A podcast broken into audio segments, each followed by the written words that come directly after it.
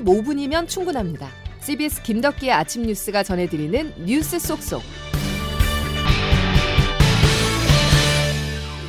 여러분 안녕하십니까? 7월 11일 김덕기 아침 뉴스입니다. 국제사회의 눈과 귀가 나토 정상회가 열리는 리투아니아로 쏠렸습니다. 우크라이나 전쟁의 대처 전략을 두고 나토 회원국 사이에 이견도 노출되고 있어서 어떤 합의점을 도출해낼지가 최대 관심인데요. 여기에 더해 우크라이나 전쟁을 계기로 나토의 영향력, 즉 외연을 어디까지 확장할지도 주요 대목입니다. 첫 소식 워싱턴에서 최철 특파원이 보도합니다. 미국을 위시한 서방의 군사 동맹체인 나토 정상회의가 현지 시간으로 11일 리투아니아 빌리스에서 열립니다. 장기화되고 있는 우크라이나 전쟁과 관련해 회원국 간의 이견이 있는 만큼 이번 회의는 동맹 결속의 중요한 시험대가 될 전망입니다. 특히 이번 회의에서는 속빈 군대란 오명을 벗기 위해 냉전 종식 이후 처음으로 러시아와의 전면전을 가정한 새로운 방위 계획이 수립됩니다. 유사시 병력 30만 명을 유럽 동부전선 일대에 한 달 내에 배치하는 한편 나토 회원국 간 상호 운용 능력을 강화하는 것이 목표입니다. 러시아에게 달갑지 않은 소식은 하나 더 있습니다. 그동안 어깃장을 놓았던 튀르키예가 스웨덴의 나토 가입 절차를 가능한 한 빨리 진행하기로 합의한 겁니다. 200년간 비동맹의 길을 걸었던 스웨덴은 우크라이나 전쟁이 발발하자 핀란드와 함께 나토 가입을 신청했습니다. 푸틴 러시아 대통령은 나토의 외연 확장을 막기 위해 우크라이나를 침공했지만 도리어 나토의 회원국만 늘어나는 결과를 낳은 셈입니다. 우크라이나도 나토 가입을 원하고 있지만 바이든 미국 대통령은 아직은 때가 되지 않았다며 다만 우크라이나에 대한 무기 지원은 계속하겠다고 밝혔습니다. 워싱턴에서 CBS 뉴스 최철입니다. 윤석열 대통령의 행보도 중요합니다. 나토 정상회 참석자 출국하기 앞서 윤 대통령은 외신 인터뷰를 통해 힘에 의한 평화가 가장 확실하다면서 북한과 중국을 자극할 수 있는 말들을 남겼는데요. 윤 대통령의 발걸음은 곽연숙 기자가 보도합니다. 윤석열 대통령과 김건희 여사가 현지 시간으로 10일 북대서양 조약기구 나토 정상회의가 열리는 리투아니아 빌뉴스에 도착했습니다. 지난해 6월에 이어 2년 연속 나토를 찾은 윤 대통령은 세계 최대의 군사동맹 나토 무대에서 북핵 대응 방안을 모색합니다. 윤 대통령은 AP통신과의 인터뷰에서 북핵 개발 의지보다 국회 사회의 저지 의지가 더 강하다는 것을 분명히 보여줘야 한다. 강력한 힘과 억제력을 통한 평화가 가장 확실하고 믿을 수 있는 평화라고 강조했습니다. 국가안보실 김태효 1차장입니다. 세계 최대 군사동맹인 나토와의 협력을 강화하고 북한의 불법 행위를 용납하지 않는다는 국제사회의 단합된 경고 메시지를 발신하게 될 것입니다. 관심을 모으는 한일 정상회담에서는 일본 오염수 방류가 의제로 예상됩니다. 유럽 10여 개 나라 정상들과의 양자회담과 폴란드 방문도 예정돼 있습니다. 대통령실은 공급망과 원전, 방산, 우크라이나 재건 사업 참여 등이 주로 논의될 것이라고 설명했습니다. CBS 뉴스 곽인숙입니다. 오염수 외교전도 주목해야 합니다. 국내에서는 일본 원전 오염수 방류에 대한 비판적 여론이 여전하죠. 윤석열 대통령은 기시다 총리를 곧 만날 예정이고 인도네시아에서는 한일 외교장관이 회동을 통해서 오염수 문제를 논의합니다. 우리 국민들의 우려를 얼마나 잘 전달할 수 있을지 조태임 기자가 전망했습니다. 일본 후쿠시마 오염수 방류에 대한 안전성 논란이 계속 진행 중인 상황에서 한일 정상이 마주합니다. 회담 테이블에는 최근 한일 양국의 최대 현안인 후쿠시마 오염수 문제가 의제로 오를 전망인데 우리의 관심은 이 자리에서 우리의 우려와 불만을 전달하고 이를 달랠 수 있는 방안이 제시될 수 있는지입니다. 적절성을 검증한 것입니다. 따라서 IAEA 최종 보고서와 우리 정부 측의 자체 분석 결과 발표 이후에도 다액종 제거 설비 알프스의 성능에 대한 의구심을 비롯해 제거되지 않은 방사능 물질에 대한 우려가 계속 제기되고 있습니다. 정부 여당이 오염수 우려 불식에 소극적이라는 평가가 나오는 상황에서 오염수 방류에 대한 윤 대통령의 발언 수위도 관심입니다. 대통령실 관계자도 정부의 기본 입장은 국민 건강과 안전을 최우선으로 하는 것이라고 밝혔습니다. 우리 정부가 생각하는 대안은 방류 계획 관련 정보 공유나 한국인 전문가 현지 파견, 모니터링 기구 창설 등입니다. 한편 박진 외교부 장관도 13일과 14일 인도네시아 자카르타에서 열리는 아세안 지역 안보 포럼에 참석해 하야시 유시마사 외무상 등을 만나 향후 오염수 방류 계획과 후속 검증에 대한 논의를 이어갑니다. CBS 뉴스 조태임입니다. 일본 기시다 총리 관저 앞에 야당 의원들이 모였습니다. 오염수 방류 철회를 요구하기 위한 항의 시위를 벌이며 여론전을 일본으로 확장한 것인데요.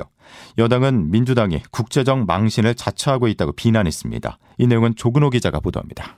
후쿠시마 오염수 방류에 반대하며 일본을 찾은 더불어민주당과 무소속 의원들 기시다 후미오 총리 관저 앞에 모여 항의 집회를 열었습니다. 이들은 오늘과 내일은 일본 사회민주당 의원단과 간담회를 열고 오염수 방류에 반대하는 도보 행진을 할 계획입니다. 여당인 국민의힘은 야당 의원들의 방일에 대해 국격을 추락시키는 행위라고 강하게 비판했습니다. 일본 정부도 민주당이 국제 원자력 기구 종합 보고서의 중립성을 문제 삼은 것에 대해 불쾌감을 드러냈습니다. 마스노 히로카즈 관방 장관입니다.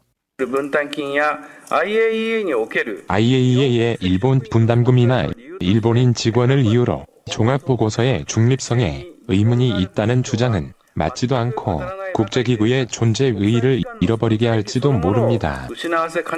민주당의 방일이 한일 정상회담에서 압박 수단이 될지 국내 정치용이라는 비판만 사게 될지 지켜봐야겠습니다. CBS 뉴스 조근호입니다.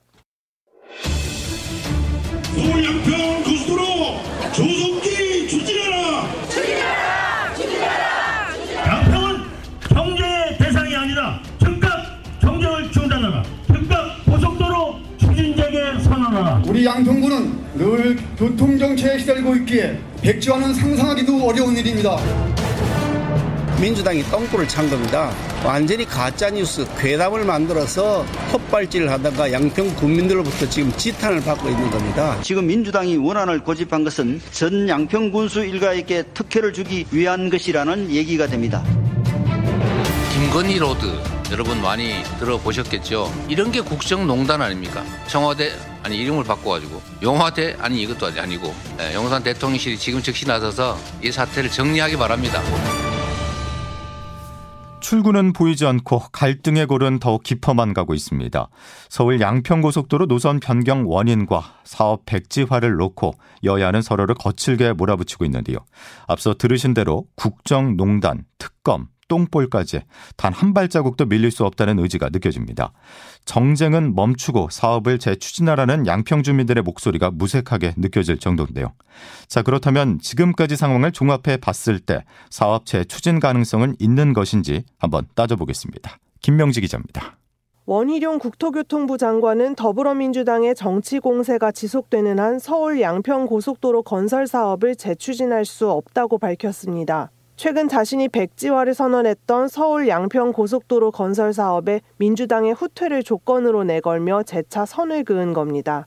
국토부는 백지화 선언 이후에도 계속되는 특혜 논란에 반박하고 나섰습니다. 강상면 노선은 양평군이 요구했던 강화 나들목 설치가 가능하며 환경 훼손이 적고 경제성 부분에서 뛰어난 선택지였다는 설명입니다. 특히 타당성 조사 단계에서 땅 소유주를 알 수 없다며 인근의 김 여사 일가 측 땅이 있는지 사전에 알지 못했다고도 밝혔습니다.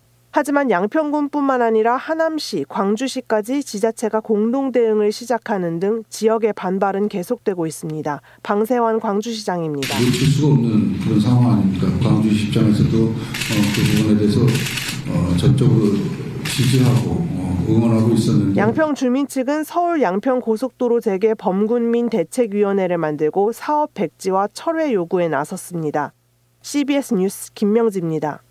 국토부의 단호한 입장과 달리 여당은 민주당의 사과를 전제로 물밑에서 사업 재개 명분을 쌓으며 여론전에 나섰습니다. 오수정 기자가 취재했습니다. 국민의힘은 국토부 노선 변경의 핵심은 김건희 여사 일가에 대한 특혜가 아닌 강하 IC 신설이라는 주장을 펴고 있습니다.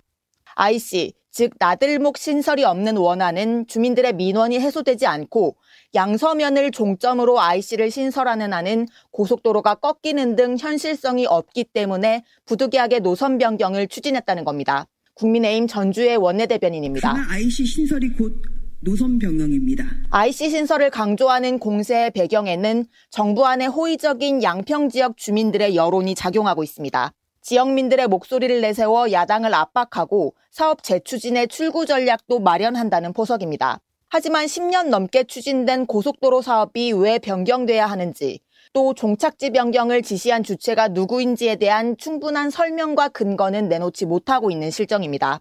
이 때문에 일각에서는 사업 재추진을 둘러싼 주민 투표도 거론됐지만 지도부는 일단 선을 그었습니다. 주민 투표 관련해서 논의를 한 바는 없습니다. 결국 예비 타당성 조사를 통과한 원안을 수정하기 위해서는 타당성 재조사 등 절차를 거쳐야 함에도 갑작스럽게 사업을 변경한 객관적 근거는 찾아볼 수 없다는 게 여당 논리의 허점인 셈입니다. CBS 뉴스 오수정입니다.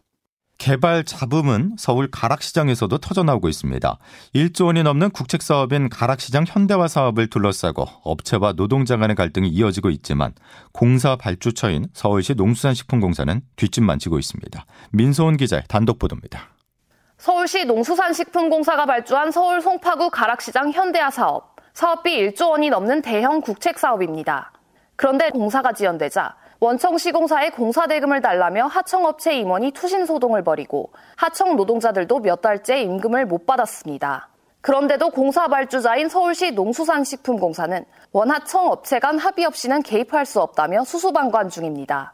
서울시 농수산식품공사 관계자입니다. 계약 관계가 성립이 안 돼 있는 상태에서 함부로 나서기가 좀 그래요. 공사 기간 연장으로 원하청 업체들이 지게 된 추가 부담을 덜어주기는커녕 소송을 걸든 당사자끼리 알아서 해결하란 겁니다.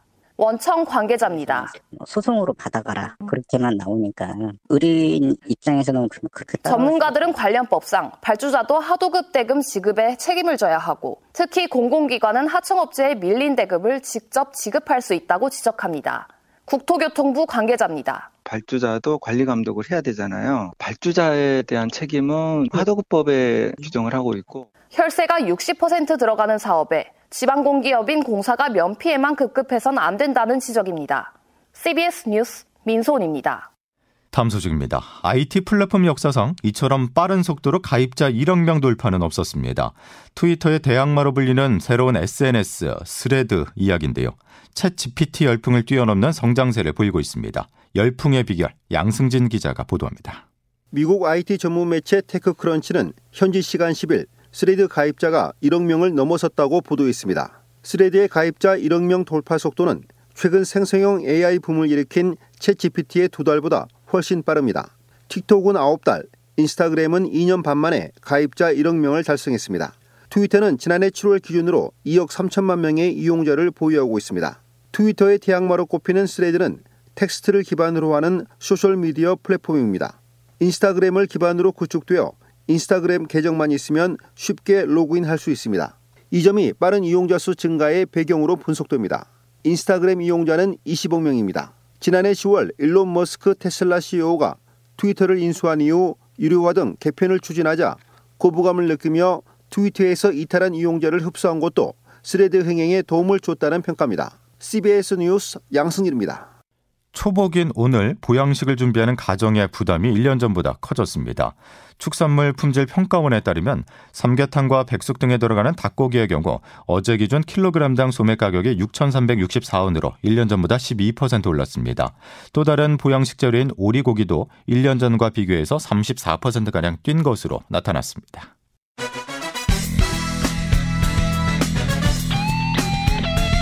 핵심만 담다.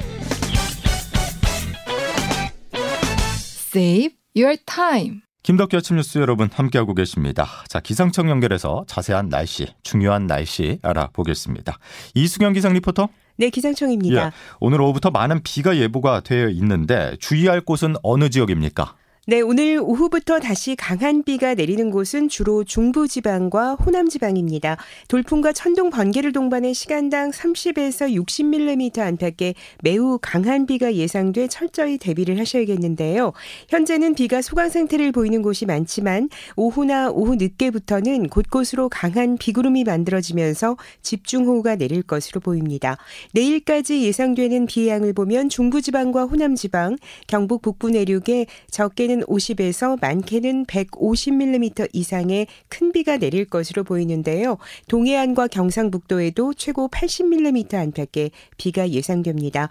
오늘 내리는 비도 짧은 시간에 좁은 지역으로 강하게 내리면서 지역별 강수량의 차이가 크겠는데요. 이번 주는 내내 대부분 지역에 비 예보가 있고 주 후반에는 정체 전선의 영향으로 특히 중부 지방을 중심으로 많은 비가 예상돼 안전 사고에 유의를 하셔야겠습니다. 초복인 오늘은 남부지방을 중심으로 30도를 웃도는 무더운 날씨가 예상됩니다. 날씨였습니다. 이번 주는 최신 기상정보에 수시로 귀를 기울여 주셔야겠습니다. 자, 화요일 김덕기 아침 뉴스는 여기까지입니다. 내일 다시 뵙죠. 고맙습니다.